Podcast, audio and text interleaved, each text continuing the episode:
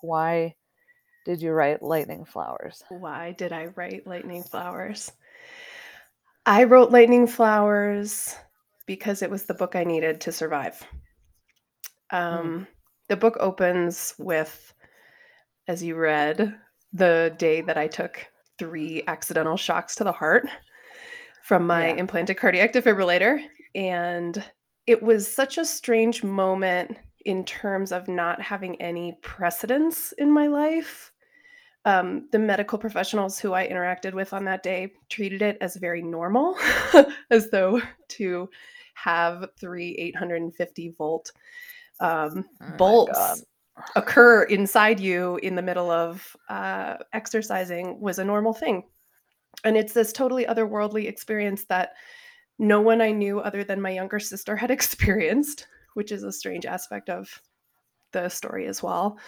Um, yeah. And I kept thinking how in any other civilization, this would be nothing short of a spiritual transformation. You know, if someone was right. struck by lightning, that had meaning.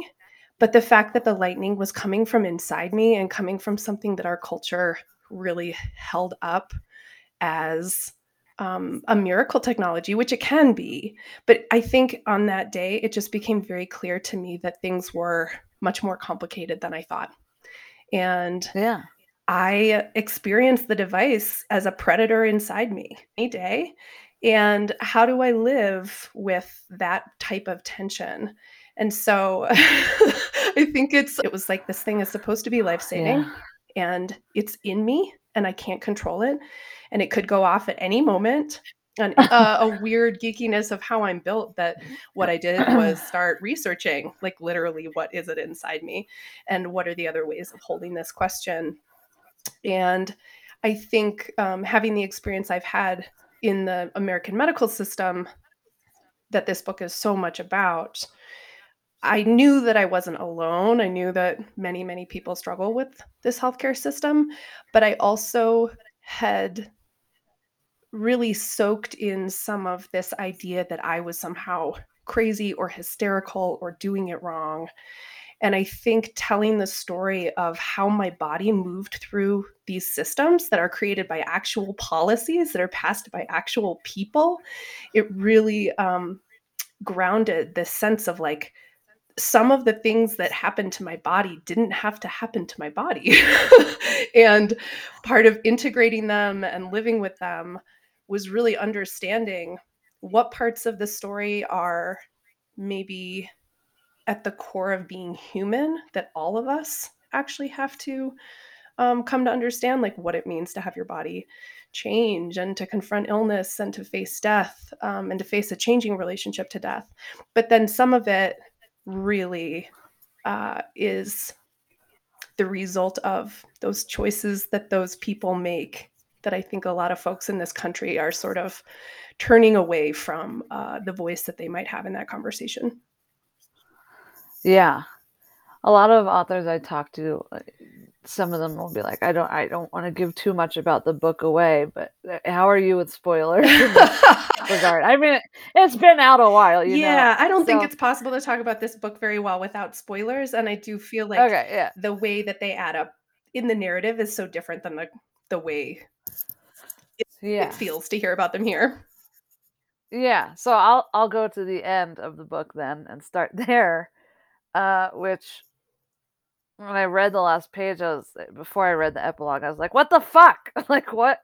What happened? What is she gonna do?" Like, um, I was pissed at how you ended it, but I also, but, but I saw how it tied back to a lot, a lot through the book. You talked about how storytelling isn't linear, and sometimes it's chaos, and and and life, and especially in this medical realm, isn't always this happens, then this happens, this, happens, and then we're better.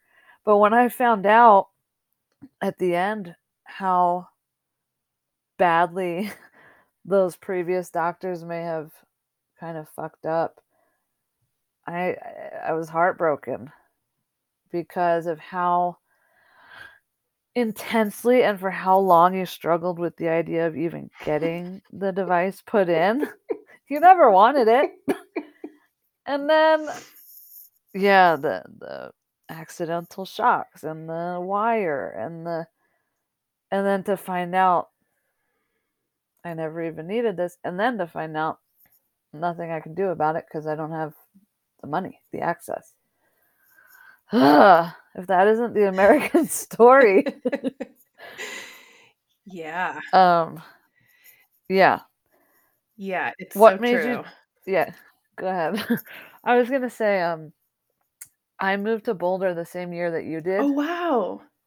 Yeah, so we lived in the same town while all this was going on Wow, where did you. you live? Yeah. That's probably a conversation for another time, but well, no, so it's it's, uh, South South Boulder, um, and I went to Naropa for a couple years Ooh. to get to finish my undergrad, so Huh, yeah, it was kind of like I was there as I'm reading through the story and all the places you're going to and the hospital and the doctors and the the hill and the CU and every trippy.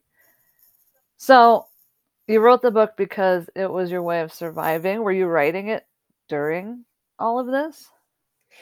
Some of it. So I was just journaling in the summer of 2009 after I first passed out. I had been a fiction writer and a poet. And so I understood immediately when I woke up in the parking lot that I was living a pretty wild story all of a sudden. So I knew that it would be something, but I don't think I could have conceived of what this book ended up becoming. Um, I, as I write about in the book, had been a sociology major. And so now there's something very natural at, uh, around like looking back and thinking like, oh yeah, right, sociology and fiction writing is creative nonfiction. Um, Right. but I really didn't start viewing myself as a nonfiction writer until I had already tried to write this story a little bit as fiction in the fall of 2010. So just a few months after my partner Sam, who's in the book, left, um, a few months after I recovered from sepsis, and it just was such thin, thinly veiled uh, nonfiction that eventually it was like. I don't think I can understand what I need to understand about this story unless I write it as me and wrestle with it as me. And at this point, I understand illness in a way that I could craft a character going through something who's not me. And and yet that wasn't really possible then. So certainly in 2009, 2010, I understood that I would write some of it someday, but I didn't um I I wasn't conceiving of it in the same way. So I actually had some parts of the journal that were very blotchy, didn't have some of what I needed, really had to do a lot of self-research, looking at old emails and Gchats Yeah. are such an amazing Yeah. resource. I didn't know that Gmail Yep. saved all of that, but I used to G chat all the time in Me that too. Me too. So yeah, I did a lot of self-research and interviews. Um, luckily, I still wrote letters to my friends back then, and a lot of them saved them because they always knew I would write books someday. Handwritten? Uh-huh. Yeah, Yeah. amazing. Nice. Um, so it wasn't until I went off to grad school in 2012 that I really understood I was writing the book, although it took a while to know what book I was writing. The second half of the book obviously all elapsed when I had already begun lightning flowers and crowdfunded research to the African continent. I mean, I was Yeah. I was writing one book and all of a sudden the device vibrated inside me and I was like, uh is this going to be in the book? Do should I end the book before this moment? Is this a separate book? Right? And then uh, obviously what happened ended up being just like such an incredible demonstration of the dark side of the technology and the dark side of the medical system. And so then I did understand that I was writing the book and living the experiences, which is a real trip to try to like take notes at every doctor's visit, not knowing whether or not you might need to recreate it in some way.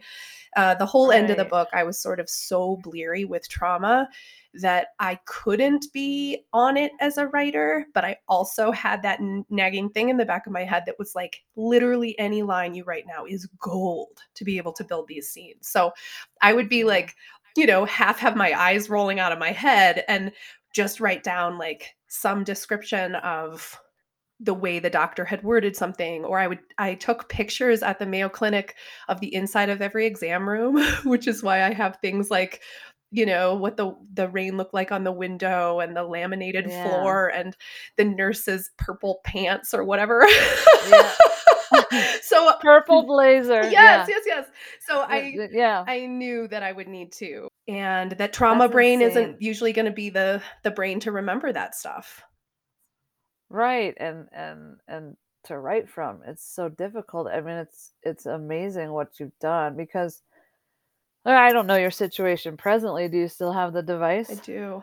Yeah. Yeah. So so this is still the story. Like you're still in the Chris, story. that's why it ends the way it ends, which is so heartbreaking. Yeah. So there was a version of the book that was about 30,000 words longer.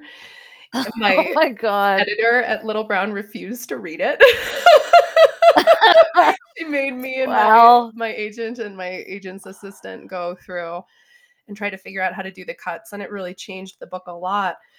But it had been a very particular moment um, in the spring of 2019 when I was trying to write the events of the spring of 2017 and it really hadn't been that long and i really hadn't Right. resolved any of them every day of writing was trauma work and so i had Yeah. to be deep in my own medical records really looking at like what mayo had told me and you know i'd sort of been holding it at arm's length as much as i could because i just needed to survive i was so fragile by the end of that Mayo visit. I, I was basically in total breakdown. And it's very weird to think Yeah. that um so in the moments right after the end of what is the end of lightning flowers right now, where the doctors tell me, you know, you're gonna need to remove this wire someday, you know, the day before you need to.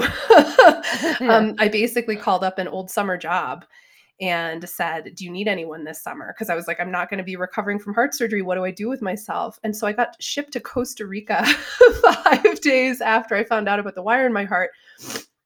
And it was very important at the time because I just needed to be out of that context. It was like, if I stay here in Wireland, I'm, I don't know if I'm going to make it. I just, I don't know how to be a living person thinking about death that much and feeling so powerless in this system. And so, being in Costa Rica, I was working with teens in a global leadership program, and just the sound of the surf and the rain in the jungle and having to take care of someone else's needs. It was a really important period of distraction for me and nervous system regulation.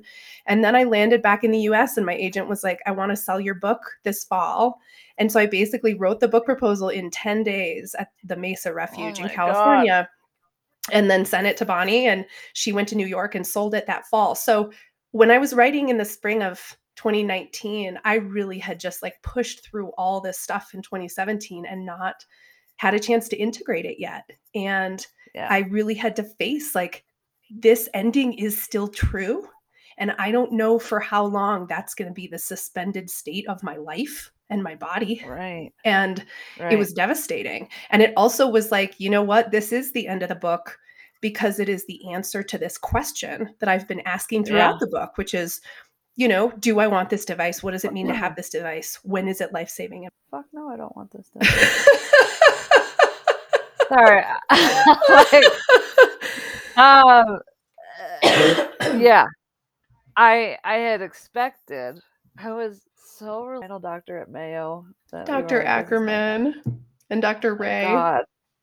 I was like, when you were like, "This is my doctor," I was like, "Yeah, this is her doctor." Like, I can relate to you on that level of like, and just the all the doctors in Boulder that you met with, and um, how impersonal, uh, untrusting of you they were, and they didn't listen, and it was like, whoa, this is what it's like at Mayo Clinic. I Wow. know. I So know. I thought I thought he was gonna solve it all for you. but- I mean, they did solve certain things, which is that they Right. showed me that I wasn't crazy to think I could be or should be treated a certain way, and that the problem could be approached with a different kind of slowness that really takes into account the latest research. I mean, just being in touch with Dr. Ackerman and Dr. Ray since the book came out, which has been kind of a fun piece. They're both, you know, Right. sort of my I don't I don't know if I could call them my friends, but but we interact and Yeah. they're I think proud of the book and happy about the role they get to play. Um but seeing just how much the research of that lab has proceeded even just in the year and a half since my book has been out is really stunning and thinking about how slow it can be within a medical system for research on a rare condition like long QT syndrome to really filter down to all those cardiologists who were trained however many years ago. And like, yes, they need to retake um, their boards. Yes, some of them read white papers, they go to conferences and maybe they hear a presentation. But when you are the person with the condition that they just don't see that often, they don't get the critical mass, you know, it, it's almost more important to get the latest research on treating heart failure. That's the lion's share of patients in any cardiac practice. Um, and so there's this tension, I think, in the American medical system around like, of course, not everyone is going to have access to Mayo. Like, how do we do that? But also, is it actually fair to get care for a rare condition anywhere but some of these centers of research? And how do you make mm-hmm. that accessible? Um, they are just doing stunning work. And I think the way that long QT syndrome will be treated in the future is going to be vastly different than it is in the past. And it's already so different from in 2009. So, is your device on? It is on. Yeah, I have about wow. four years of battery life. Um, I have not had luck uh, getting a practitioner to take it out. I in four years, I think that's when I will do a push back to the Mayo Clinic to hopefully remove the system. I don't want it. I'm more afraid of living with it than living without it. But I do, I feel very lucky. I have a cardiologist right now here in New Mexico who, um, this is actually kind of a fun story. I asked Mayo if they could refer me to anyone and they sent me to this particular provider and i was having trouble with med- medical trauma in the scheduling process because this doctor is most mostly in albuquerque sometimes in santa fe. And i was talking to his albuquerque scheduler but i needed to call a different number for santa fe. And the whole thing just got so confusing and i started crying which is yeah. Um, it happens very quickly for me in anything related to the phone and medical stuff. I can't sit on hold. I can't, I just, yeah. I have the trauma reaction. So I ended up telling yeah. the woman, I'm really sorry. I need to hang up. It's not you. I'm having a medical trauma reaction. And instead, I looked this man up and I wrote him a letter and I sent him my book. And I said, Hi, I'm having trouble scheduling, and here's why here is essentially my medical history. If if you are the right doctor for me, it would be great to connect with you directly. If this is very annoying to you and you're not the right doctor for me, like that's fine. You don't have to respond. Right. You know, if if there's any part of a doctor that doesn't want to look at my book, they're not the right doctor for me because I don't want to engage in these battle of wills. You know, I'm not a doctor, right. but I've spent eight years of my life researching my device. And so right. I know a lot of things right. and I know about my body, and we're just not going to have those power struggles. So um, I ended up getting a call from this doctor at the end of his day. And he said, Hi, it's Dr. Poku. And um, I got your book. I wanted to introduce myself and learn a little bit about you. And he spent an hour with me at my first appointment. And now we actually don't have to spend much time together because we have that foundation. He allows me to text him if I have quick questions. And he said, Yeah, some of my um, colleagues think it's crazy I give patients my cell phone.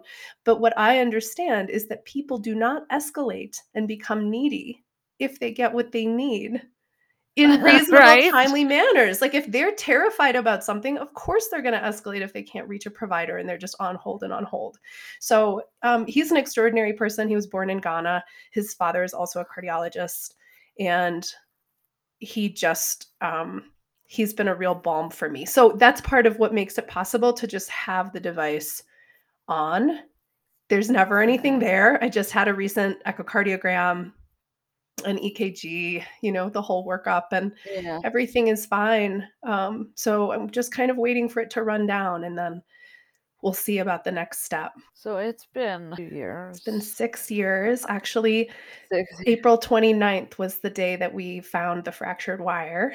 So oh, I'm sort wow. of right now in every month I have sort of this trauma portal that I walk Mm. through between April 29th and May 17th, where my surgeries and my um, sepsis dates sort of lie right on top of each other.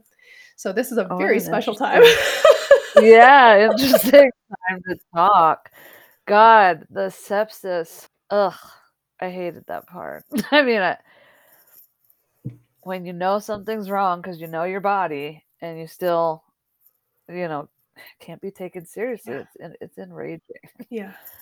Um, so it's been 6 years. Your life during the book, you know, is definitely route route with, like, overwhelm and confusion and trying to solve this question of, "Is this device worth it? Is my life worth the the effects of the device being made?" And then just every day wondering, you know, I think you put it at one point in the book, like, death is living inside you. Do you still kind of, uh, operate that way day to day, or what's it my I don't know if you can hear my dog, but he will not shut up. Sorry, listeners. No worries. I'm like over here having the COVID sniffles. Yeah. um yeah you know it's both there's i found myself in an interview recently talking about that process of feeling death following me breathing on my neck kind of the first summer uh, right after i passed out in the parking lot. And then later during sepsis really realizing like oh it's cute that you thought implanting a device could stop death. Like no one gets to stop death like all of us die. Like there's literally Right. all you can do is be like, okay, I'm slightly less likely to die of this particular thing now, but like just good luck controlling the world and mortality and like this is what it means to be a human kid. And then later Yeah. on, literally feeling like I took that death inside me with the broken technology. So there's something about that that I don't think ever changes and it's more a question of what percentage of the time I am drawing on that. You know, for a long time, it really was a sort of daily obsession. And one of the things that's been hard about this book is that this book became my will to live for a set of years. You know, I came out of discovering the broken wire and just felt like my life was trashed. I was just having trauma symptoms all of the time. I could barely walk for a while because some of the um, trauma from the failed lead wire removal, particularly in my hip, um, where they tried to get a clot to form after the femoral procedure. Um, you know, I was just really messed up. And Lightning Yeah. Flowers, the process of writing it required that I do basically two years of straight trauma work every day. Otherwise, I couldn't have written the book. I had to move the story Yeah. through me and move it through at a pace that was actually integrating the story and not just somehow trying to like muscle past it. So, a lot of work with a trauma therapist, a lot of work with body workers, energy workers. And at some point in the summer of 2019, as I was about to finish the first draft, I really had this panic of like, oh my God, this is my whole life. I had been living on the road in order to get it done because I'm so easily distracted. And I, my landlord had me move out of my home of seven years. And so I just suddenly was like really unmoored. I was single, I was in shambles. It just was like this the the focus point of finishing this book and making it a good book is everything like what am I going to do when it's over? and it was very weird to have it then debut in 2020 when like I couldn't even have a party, A, and sort of like come back to the world in that way that I'd anticipated. But I did feel for a short time like all of this trauma lifted off me because I had done the thing and it was in the world. And then, really, in the spring of 2021, about a year ago, um, I really crashed hard. I really was like, okay, I'm not like getting event invitations all the time anymore. I'm not making money off this. Like, literally, now is when I have to move on. And like, how do I move on? How do I move on? How do I move on? Um, so I feel like I'm in a really tender process of trying to reconnect with some of the parts of me that weren't possible both during the trauma and also during that kind of myopic writing process and trying to remember who else I was or what else I wanted and allowing some of the things to fall away that like maybe I wanted those things and I don't want them anymore, you know? Um Mm-hmm. and what like what does it look like for me to be alive and want to be alive now, even carrying the knowledge that we die, that I will die.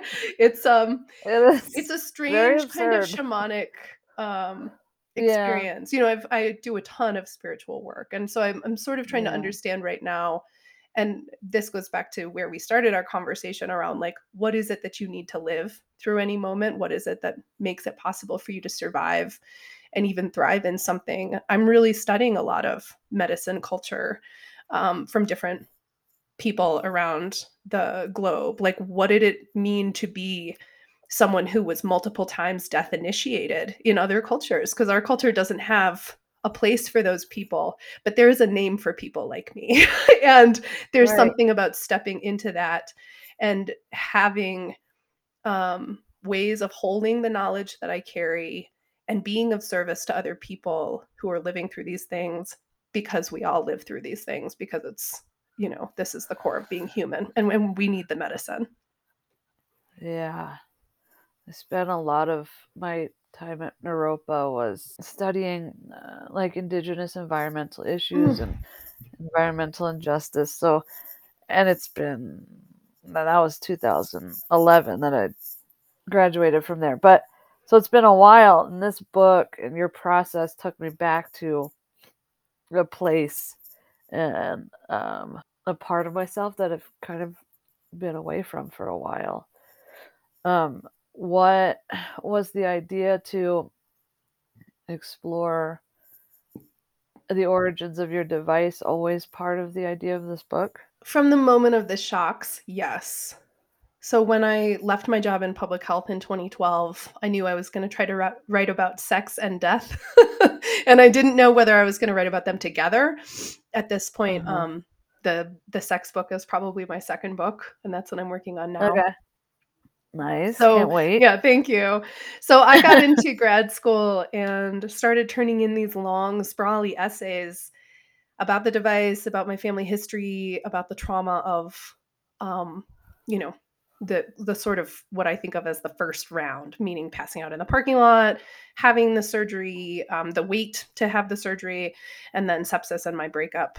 Um, and as I was writing about those, I was really still looking for what is the frame of this? You know, how Yeah. sprawly is this? I originally thought that uh, sex might be included in that book because there was a real tone I was living out then of, wow, if the medical technology isn't actually healing, if it's like a technical application of something, but it's not, it's not the same as healing. And Right. like what does healing mean? What does that actually look like? I, so i went on this journey um i like went to psychic school. There was a class called how to heal Oh, yourself whoa. at psychic horizons in boulder.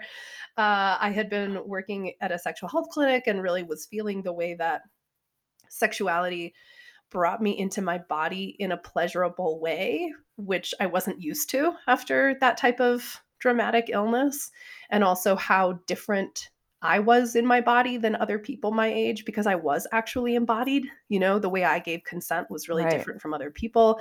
So I was kind of swirling around like all of these different forms of healing. And is this sort of like the squaring off of the Western medical versus acupuncture and sex and psychic school? Right? and then I took the shocks to Boulder. heart. And it took a while for the the supply chain journey to show me what it was. Um, so I got shocked in November of 2012, and I knew that I I was looking into mining very quickly. I went to my first factory um, St. Jude Medical Factory to investigate the defibrillator and see whether or not it had conflict minerals in, in it about a month later. So by December 2012. But yeah. then I had this whole year of like really learning about mining from all directions, looking at projects in the US, looking at projects out of the US, all parts of the world. What are the worst case scenarios? What are the best case scenarios? And I kept not getting grants. I think because people thought I was insane to be thinking about this project. question, which is legit. Um, but that's when I really got steely eyed and was like, okay, we're going to crowdfund this. And I ran the Kickstarter right. in the spring of 2014, and we raised 17 okay. grand in 20 days. And I left a month later, and then I came back from this journey to Madagascar, in which I had had kind of no idea what I was doing. and suddenly I had so much material, and it just just got very messy around like what does this book want to be? Like how much of it is it about the indigenous land rights and extractive industries? And how much of it is about the medical system? And how do you talk about the relationship between those two? How do i uh, convince someone i can pull this off? And so that's what's interesting about that last round of trauma occurring a few years later. It really sort of balanced out the overemphasis on research that I think could have occurred. Right. I think yeah. the research ended up being really important, but it's more about all these different types of factors driving toward the same understanding that this device is not as simple and life-saving as we think. Yeah. Have you ever seen the film I Heart Huckabees? I haven't. Okay. In a way, all you were just saying kind of reminds me of it. Um, but I, you do a phenomenal job of showing that all those many relationships globally and how it relates to you as an individual in America in her body and even before uh, everything happened before you first passed out you were very kind of in your body to begin with right rock climbing being part of the land in Wyoming and sports and things like that. Um, I have, uh, I'm writing a memoir that's, I wouldn't say it's like a medical trauma memoir to the extent that yours is, but definitely like uh, something happened when I was 13, and after that, my life was different. like, mm. um, and I'm still at 36 trying to get back into my body. Um, and in writing my memoir, you know, I've done a lot of therapy, but I haven't done trauma body work, which is, I'm glad you're sharing about mm. that because I'm like, what'd you do? like, what'd you do? What do I do? And I'm at uh, kind of the opposite where I'm about to turn my memoir into a short story collection or like auto fiction because I can't access it. Where you were like, I can't access it if it's not a memoir, which is an interesting, uh, interesting difference. Um, so for someone trying to access memories, and I was 13 uh, when I had my accident, but since a long time ago, it's not as fresh, but it I know it still lives in my body. Yeah. Because when I started writing, I just I went nuts. I'm like, so I haven't. it was my MFA project, so I have my first draft, but I haven't touched it. I'm just like, no, no, I don't, I don't want to go there again, unless I'm turning it into a work of fiction, which I've never done, and now suddenly seems really fun and exciting to go back to the material. Mm. But what can be said about how to access medical trauma memories to write about them? Yeah, that is such a great question. So, I don't know if you've seen that some of my other work, I now call myself a trauma writing doula. I did see that on I, your Facebook or something. yeah, I kept I kept attracting creative coaching clients who were writing about trauma and ultimately, you know, creative coaching wasn't for me in that I'm not a good person to hold others accountable. Timelines, word counts, page count, like that's not that's not not me. Right. It's also not how trauma works in the body. And so a lot of the right. work that I do with people in that regard comes not only out of sort of western style study of trauma, but also this experience of birthing lightning flowers. And I think when we are thinking about the way that trauma lives in the body and how it will make good art or not make good art, a significant part of that comes down to what our body based practices are for being in those moments and what types of supports we have for that. So, um, one one way of thinking about this is like when you're approaching that story when you sit down to work on that where do you feel it first and have you Ugh. developed yet the ability which maybe you have since you've been doing body work specifically around trauma which i find is the best way to develop these muscles um, really noticing the first moment of activation where it occurs and pausing my big um, tagline is move at the pace of integration. That's really, really sl- slow. It's not how writers talk about other projects. There's an incredible amount of pressure in the writing world to get your thousand words a day or get your this, get your that, be on timelines, discipline yourself. Usually, if we have trouble moving forward, there's a kind of like self whipping that needs to be done, or we pay other right. people to push us. And that can be right. really appropriate for certain types of projects, but it's not appropriate for trauma because right actually being able to work with what's there depends on the ability to stay in that place and not overload yourself, to stay kind of close to the window of tolerance. So, you know, you approach the thing, you feel it somewhere in your body. Can you pause and actually feel it there in your body and be able to trust yourself to move whatever is there in the way it wants to be moved. So for me, writing Lightning Flowers, you know, I mentioned before there's a scene where I'm coming out of surgery. Um, they've tried to remove a wire. It has, the procedure has failed. The wire has snapped off. They ended up needing to do a femoral incision. And so then you have to create a clot at the femoral arteries so that you don't bleed out every time the heart beats. Yum. that scene, it's, that scene was like, I was feeling it. Oh my god.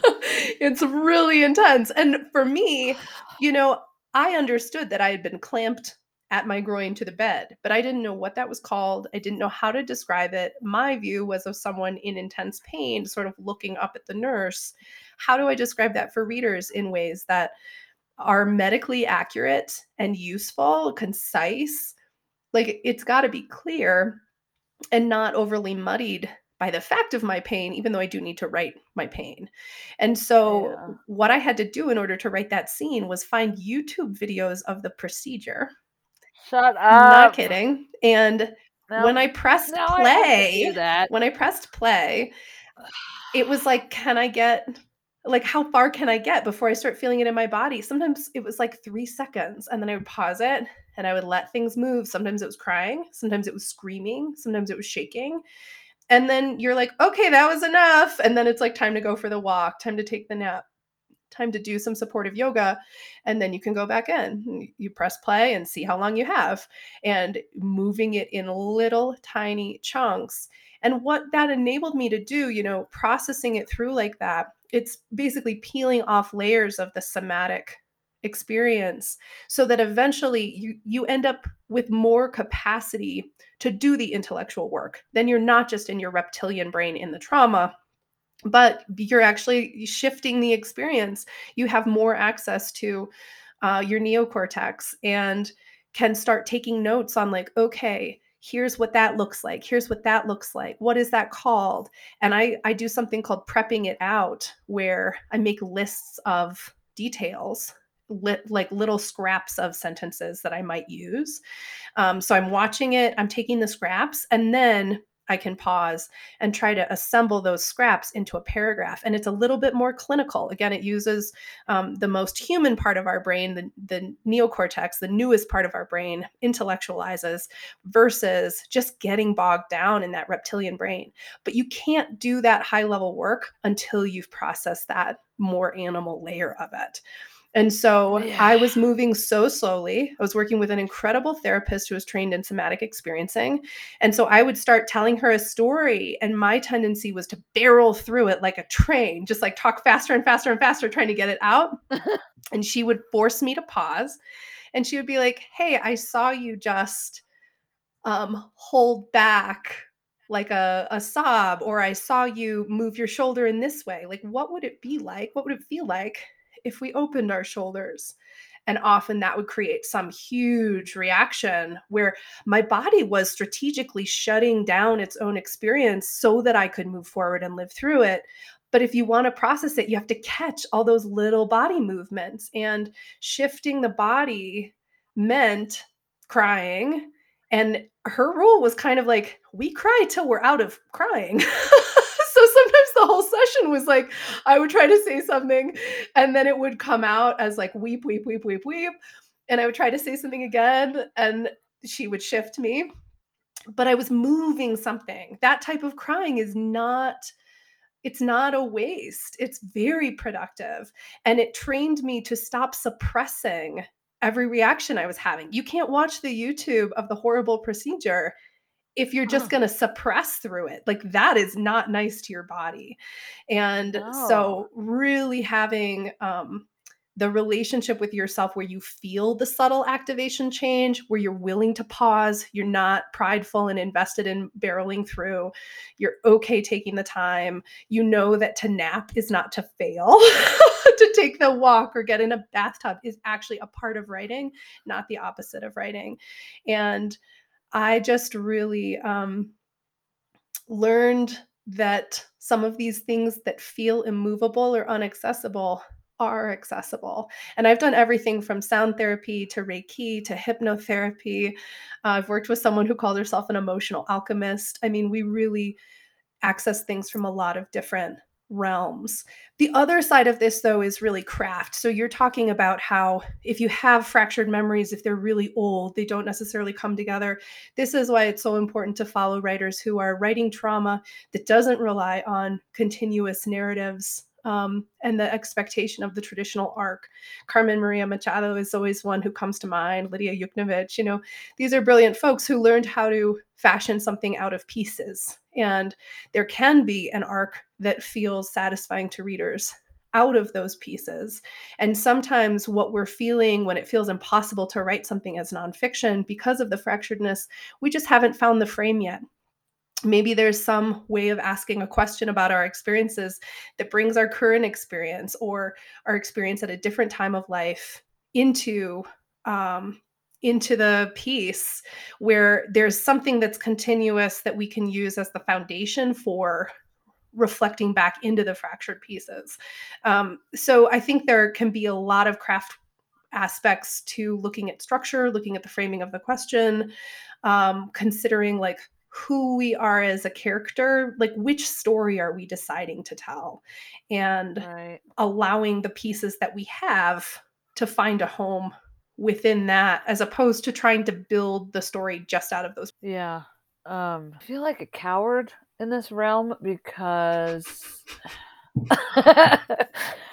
uh, like like last year I I had we had a little kind of she shed podcast studio writing shed built for me in the backyard. I could go sit in there and I could sit down with my with my story and do what you said, like feel where I can already feel it just thinking about it, where it starts. But I'd much rather like open a beer and oh sing sister smoke a cigarette and stuff. But like this is not that's fun what I do. I have had times in my life where I've been in it. Like, yes, I'm gonna process, I'm gonna work through, I'm gonna feel it, I'm gonna move it. And for many years now, I'd probably at least three or four, I guess, since since my MFA. Goddamn MFAs. Um, I'm just not into it. I'm like, I've lost that spiritual side of my, or it's not lost it, but it's somewhere inaccessible right now. And I, part of me is just like, let that be what it is right now yeah. and you'll you'll you'll make your way back and part of me is scared I never will. So That's so well said, Chris, because I think there's a tension here around not everyone is obligated to process all of their trauma. Not everyone is obligated to write trauma stories. There may be other things a person has to say about the world, and that's where they prefer to do their writing and do their living. Ultimately, resistance to processing these stories so that we can tell them is the body's way of protecting us. The body knows exactly yeah. how hard it's going to be. And the body's whole job is to keep us alive. And so the body developed all these extensive physiological and psychological structures to hold that in. And to Mine say, strong right now. Yeah, to knock on yeah. the door yeah. and be like, "Hey, we'd like to dismantle those structures that keep us safe," really creates a reaction where the body's like, "No, no, that's not wise. like, let's not do that." And so, if you're going to approach that place, you have to have the relationship both with yourself and with your support structures outside of that work you know the the great therapist the great body worker the people in your life who understand what you're trying to do where you are actually going to have the time and the space to do it and not be trying to live through other difficult things at the same time. I it's really hard to talk about this stuff when people's ra- uh, trauma is something like racism, because in some way that trigger never goes away, right? Like these things are still coming up. But I do want to point out that I was not doing this extensive processing and writing work while I was still undergoing the fresh traumas. You know, I wasn't trying to do this writing at the Mayo Clinic. I wasn't trying to do this like right before I had another heart surgery. You have to have capacity. Right. And so, what is it in a life that creates capacity or doesn't create capacity? Sometimes it's really not time to do this stuff. And for a lot of people during the height of the pandemic was not the time to do this stuff. They were already overloaded. And there can be that subtle opening of the horizon that then we're like, oh God, but I don't wanna. And the question that I have for anyone approaching that moment is just, is this the spiritual thing that you must do? Because I think there's a group of us where it's it's actually not I mean it's an option, of course, any of us can make a decision to do it or not do it on any given day. But do you feel that soul level mandate where there's something essential right. about your life that you're not showing up to and that you're actually not going to become who you're supposed to be this lifetime? You know, who are you? Who does the world need you to be? What does it take to step into that? And what would it look like to actually carve the space and support to approach this process, knowing that the first day literally might just be the three minutes. Remember, like I pressed play and I got three seconds before the pause, and and sometimes that's the whole capacity. Um, yeah. But I I think it's useful for those of us who are avoiding this work to really come to our own understanding of like why why would I do this? Is it because I feel some pressure that everyone tells me this is a great story to tell or is it because i know that there's someone i need to become. And that's that's sort of the call that you can ignore a certain number of times but eventually you have to answer. Yeah god i mean it's 110% yeah i mean i'm i'm the person that feels that soul mandate. And yeah there's something to be said. I haven't really thought about my uh, experience of the pandemic much.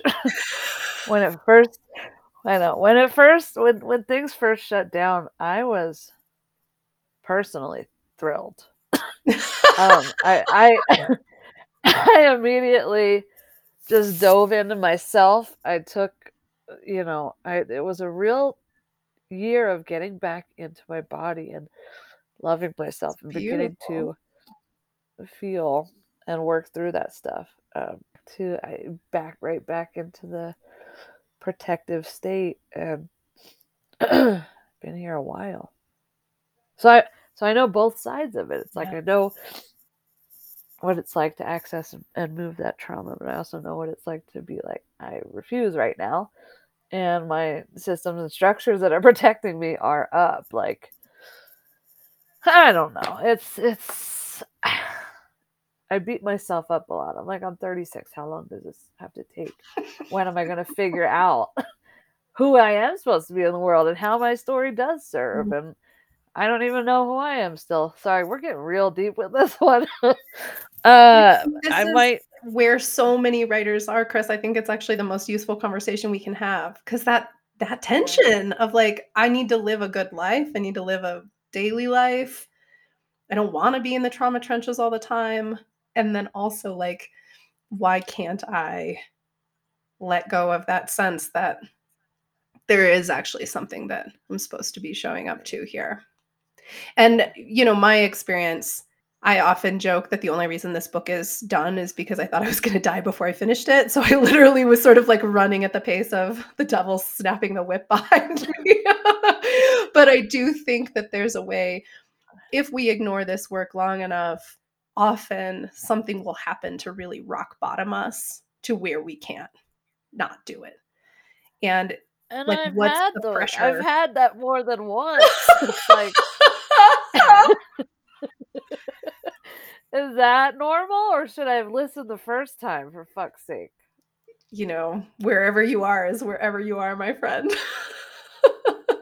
I will say I haven't sat in a therapist's office face to face since the pandemic. And I've had my my video sessions, but I haven't, you know, I don't have a support system right now to to make that happen. And I'm like, well, maybe that's maybe that's where I should start. Yeah. Yeah, that can be a step one. Yeah. So anyway, uh, Lightning Flowers comes out in paperback in two days. Two days. Two days. I love paperbacks. I I only have your uh, book on the Kindle, so I'll probably get the paperback. Oh, great. Too. Um, she has a new cover. Okay. Fun. It looks cool. It looks. I love both the covers. Um, but so you had just kind of ended out here. You had begun to mention some writers that do kind of unruly trauma narratives really well, like Carmen Maria Machado and uh, Lidia Yuknavitch.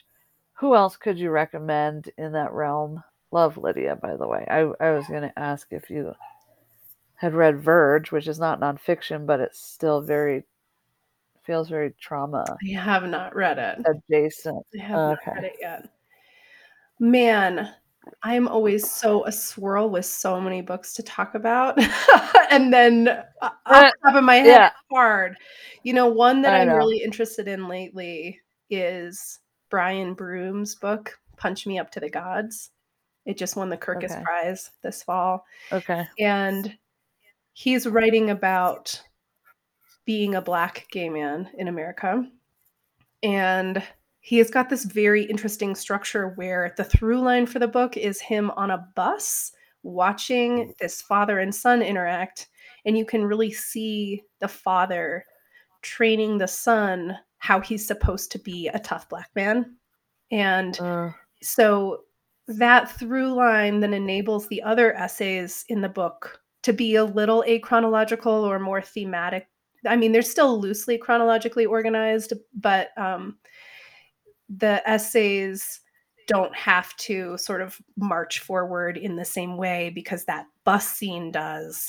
And the right. essays are just incredibly um, difficult and electric and beautiful and really take us from one place to another place throughout their arc. So that's some really difficult trauma writing that gets very um, there are a couple points where Brian is writing about the time that he was living as an addict and the way he manages the voice and the narrative is really stunning.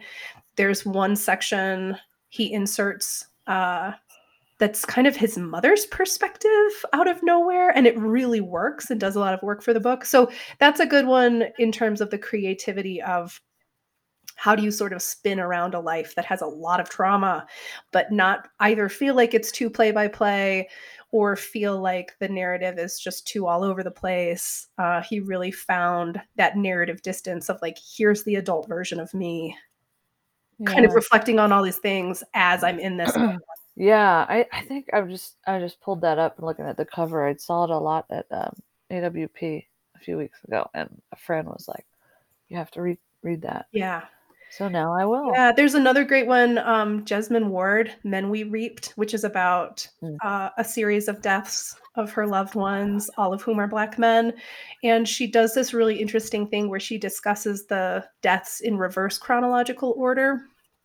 And it's just a great example of how structure and the framing of a book can make sense of kind of as much or as little as we want. We can we can make the choice to really trim things out. She could have written about each boy as their own book, frankly, but she really got down to this question of like yeah, any one of these deaths might look like just just one random thing that happened or one tragedy, but like here's this pattern of all of these black men in my life dying and what is the sense we make of it and how do I live past it as a black woman and so I'm I find myself really interested in structures like that that provide Yeah. a map for people to really get into like what question do I want to ask through this story. It's not Yeah. just about like, oh, trauma happened to me. It's about how do we make sense of something in particular and use structure as a natural way to help a reader do that. When you say in lightning flowers, your question was what you know was this device worth it? Yeah. Yeah. Okay. I would say that's roughly it. Yeah. What does it mean for a device to be life saving? Is this device life saving? The personal question is, of course, like, should I have one? and Right. so all of the different factors environmental and social and systemic and personal sort of collide together. But I think more largely it is that reckoning with like when we talk about a life saving medical technology, is it actually so? How should we consider that? Because, you know, some people um, on Goodreads or whatever, they'll sort of go after me for having traveled to Madagascar to do this research and spent environmental resources on that flight. And, you know, why is she obsessed with her defibrillator above our cell phones? And the the basic point for me is that form of question asking. Like are we even paying attention to the question? When we think about oh that's a life-saving object like how are we conceptualizing of what that even means? And can we even see all the invisible parts to that? And it is most personally relevant for me to think about this one technology but the question then actually extends to everything. Yeah. Well, thank you so much for for chatting with me. And uh where can where can folks find more of your stuff or or you have a website Yes, it's just share? katherinestandefer.com. And I'm going to be um, at the Jackson Hole Writers Conference this summer. I'll be on a little bit of a mini book tour that I'm trying to build for the paperback since everything for the hardcover Okay. was um, first virtual. Uh, Yeah. And I'm on Twitter and Instagram at Girl Makes Fire. All right. Thank you so much for having me. Oh, thank you. pleasure.